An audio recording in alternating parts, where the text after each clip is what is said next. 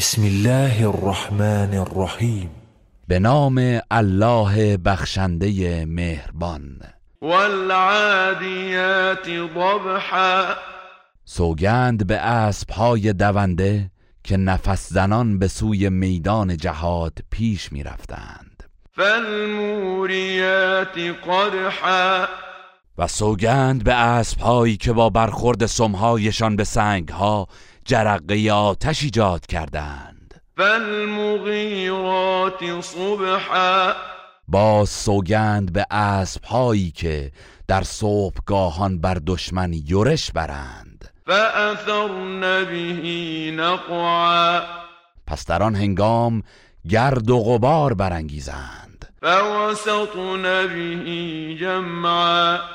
آنگاه به میان سپاه دشمن درآیند. إن الإنسان لربه لکنود یقینا انسان در برابر نعمتهای پروردگارش بسیار ناسپاس است. وإنه على ذلك لشهید و بیگمان او بر این ناسپاسی گواه است وإنه لحب الخير لشدید و همانا او علاقه فراوانی به مال دنیا دارد. افلا يعلم اذا بعثر ما في القبور؟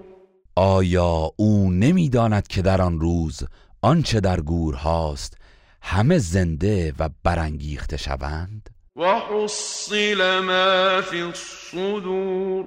و آنچه در سینه هاست همه آشکار گردد. إن ربهم بهم يومئذ لخبير.